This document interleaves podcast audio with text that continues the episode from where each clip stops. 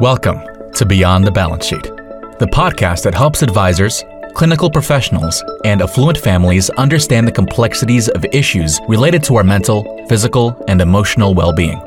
Our co hosts, Arden O'Connor and Diana Clark, will interview a series of guests on a range of topics, providing informative content and practical tools for professionals and families to consider. Here are your hosts, Arden and Diana. Hi, and welcome to an episode of Beyond the Balance Sheet podcast. Today's guest is Debbie Bing. We're going to learn a little bit more about the work CFAR does, but Debbie's work also extends to being a, a speaker, a writer, and in fact, an award winning writer. In that 2008, she won the Bridger Award for a, book, a paper called Crowding Out the Space The Weakness of a Strong Leader. Debbie is skilled at helping clients make decisions and implement change in highly politicized, emotionally charged environments. And I'm really looking forward to hearing from her about what work she does and how she does that magic. So, for our guests who do not know, welcome Debbie Bing. And what is the meaning and what does CFAR, C F A R, stand for? Thanks so much for having me. I'm thrilled to be here talking with you about one of my uh, favorite topics to talk about. So, CFAR stands for the Center for Applied Research, uh, which speaks to our origins as a company. So, CFAR was originally a research center inside the Wharton School at the University of Pennsylvania um, started in the 70s when two centers came together one that thought about sort of traditional business analytics and finance and strategy, and the other that thought about all of the things having to do with the human dimension of organizations and organizational systems. They merged, began consulting uh, to all sorts of organizations, including importantly family businesses and family enterprises, uh, at the intersection of hard and soft. And in the late 80s, we spun out to be a private company, um, still with good ties to the university. And the work that we do is consulting and advising family enterprises on all sorts of issues where there are questions about shared economics and the complicated dynamics between people. And um, we think about our work as applied research. So we draw on ideas, although we're working every day with families, with leaders on the, you know, very real live issues that they are grappling with. I did not know the history of CFAR that it goes back that far. I did not know that it was once yeah. an yeah. affiliated with Wharton. So, as a um, beneficiary, frankly, of a family business that did not survive more mm-hmm. than a couple of generations, um, I am particularly interested in how do founders, whether they're related or not, pass down to their children in ways that are effective for both the business and the family? I know that's a big question, but what are your first thoughts about that?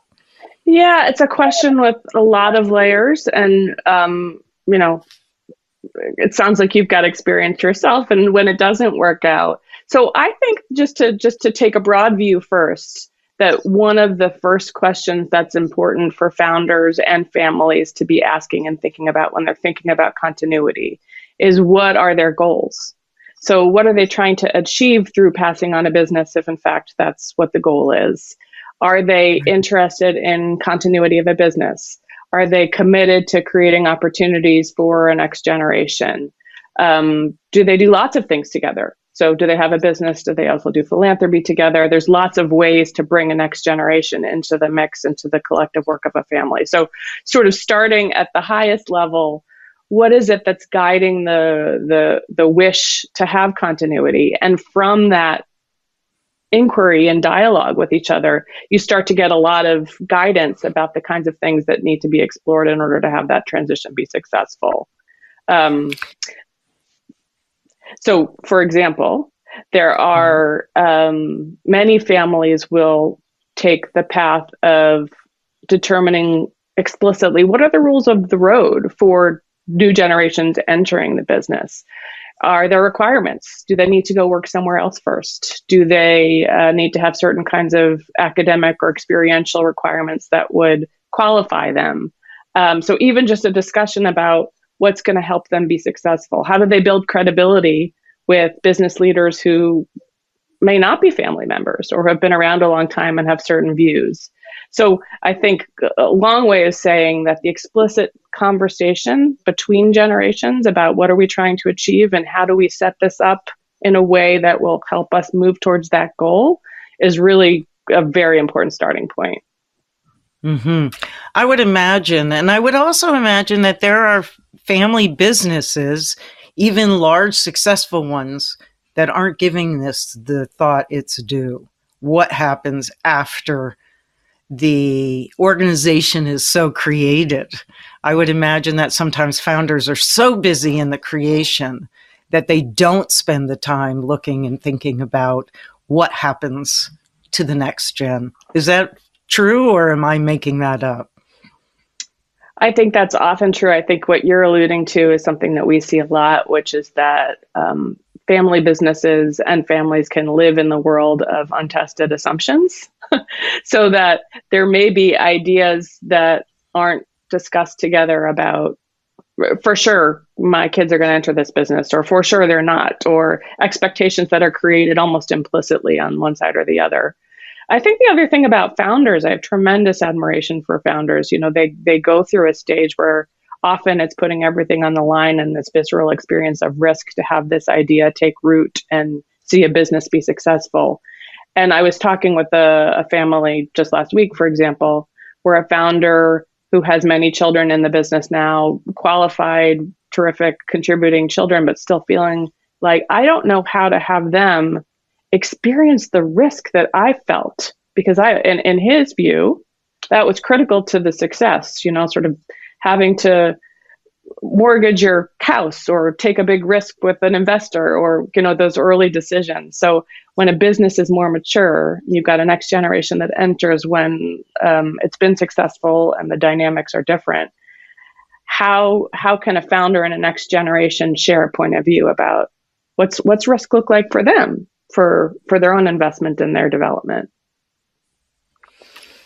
I would imagine, you know, that given that founders like risk and that, you know, in the scenario you're describing, that risk in and of itself was valuable to life for them, not just starting a business. And there are lots of next gen people who do not have that same temperament. And I can imagine the challenges that would occur between a founder with a heavy sense of risk and a next gen who is very different in that regard.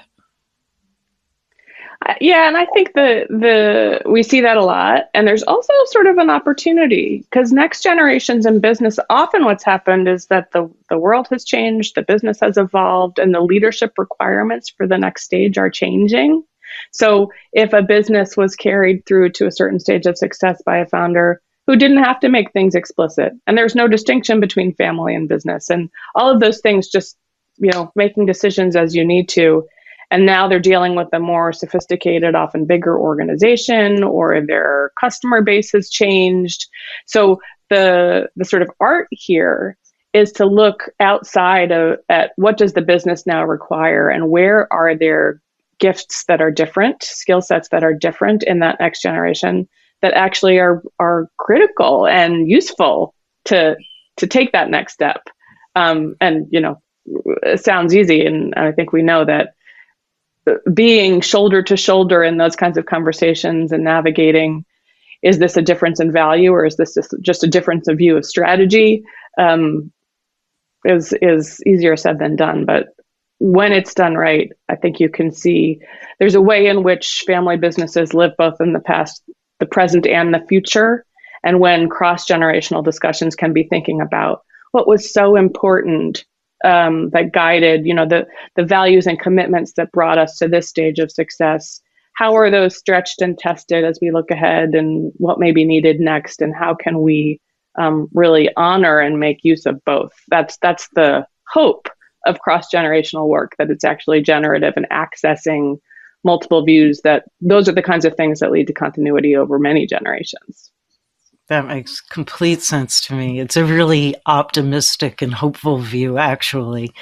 Um, tell me. I think you can't do this work if you're not an optimist.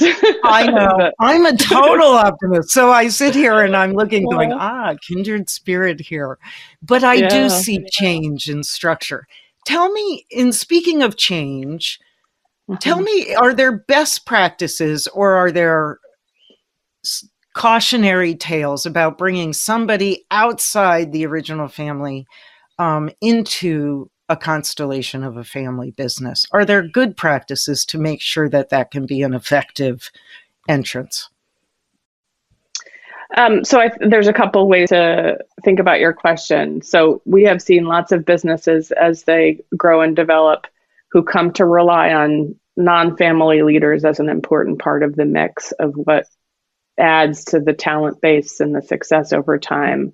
And um, in that case, you know, family members need to think about how do you create real leadership and partnership um, and as non-family members look at the future how do they feel equally invested in the success and so there's there's the best practices there i think is go for the talent that your business needs um, build leadership teams with family and non-family. Um, you know, if if that's what will make your business successful.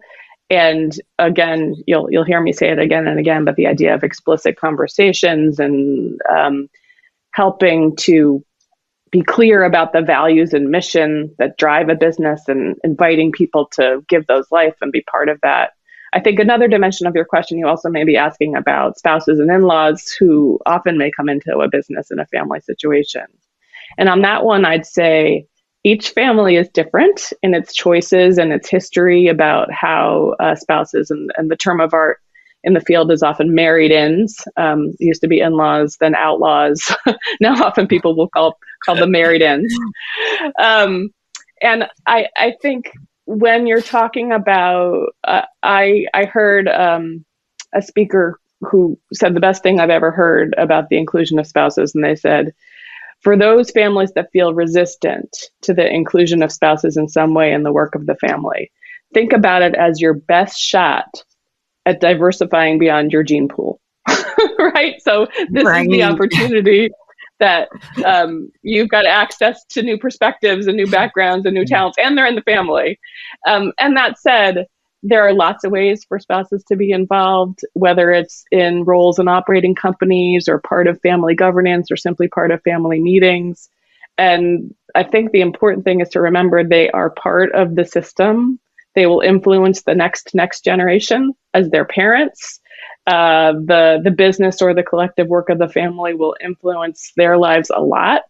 So again, an opportunity to be deliberate, to think about the opportunity there that they, you know, the skills that they bring to any aspect of the family's collective work, and to be clear about the again the rules of the road. What do what do we require? What do we ask?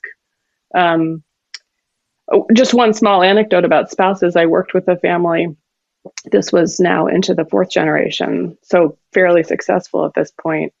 At the stage where um, a spouse said, you know, the first thing I learned about the family business was when a prenup agreement was kind of being pushed across the table at me.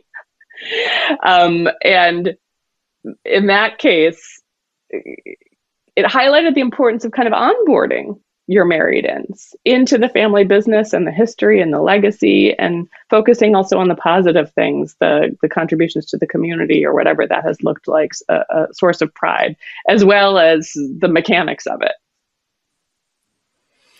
I bet that's not an uncommon tale that the prenup precedes the information. Um, but on the other side of that, how soon is too soon? When do you start bringing in a potential in law into the information um, of a pretty sensitive nature. What do you suggest? I, I mean, I, I I think it's it's very different depending on the family and the context, and I I honestly have seen it work in many ways. So I um I think the important thing to remember are there layers of information and involvement that are available. So I've seen some families have age requirements or length of relationship requirements um, at a certain stage where somebody's invited to a family meeting. And there's also a way to engage people in the story of a company and the history of the family or the philanthropy that they do together without turning over all the financials. So rather than seeing this as a binary, someone's in or someone's out, um, to be thoughtful about including them in the exciting aspects and you know careful and judicious as you would be with anyone you brought into your family business family or not about how they enter um, and I, I, I think this is a case where there is no one size fits all and the important thing is not to just live in the world of assumptions but to be really talking with each other and, and making that clear and this is a source of conflict sometimes for sure mm-hmm. Mm-hmm. let's talk about conflict because your work and my work wouldn't exist if there wasn't conflict on some level. If everybody worked through things smoothly and you know were able to communicate in ways that were loving and clear, we wouldn't be in in in our work in many many ways. So let's talk about conflict. How do you see conflict? I know it takes a myriad of forms. But what are the common themes of conflict between generations that you're seeing? One thing I should mention is that my my work uh, before um, being in the world of advising family businesses was uh, um, an ethnic conflict.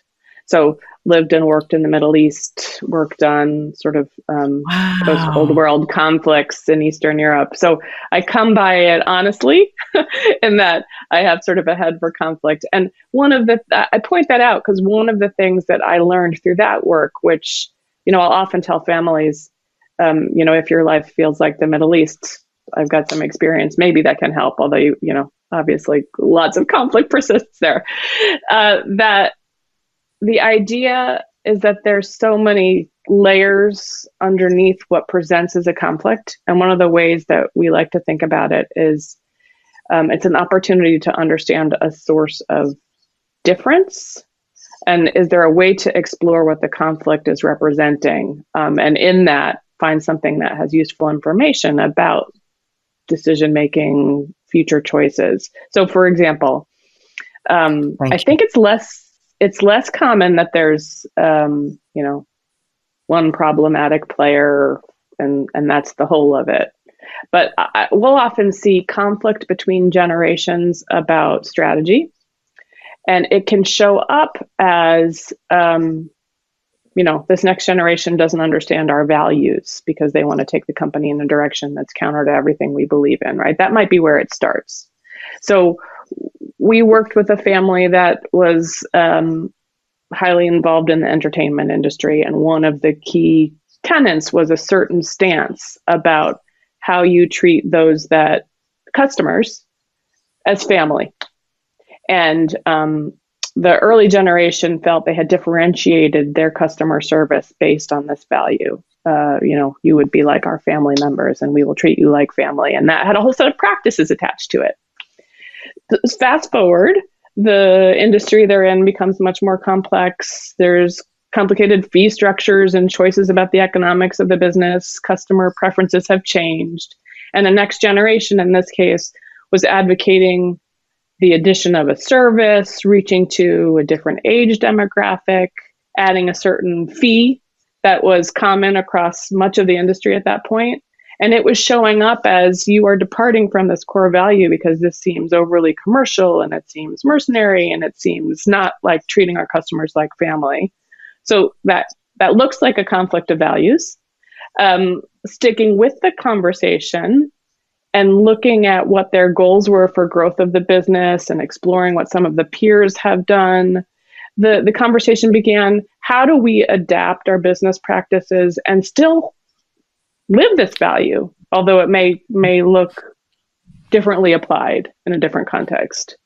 So one version of conflict is just um, you know the pains people feel around innovation and change that the world is demanding and that can mm-hmm. show up as a real locking of heads about are we departing from our past? Are we um, giving up something that's important?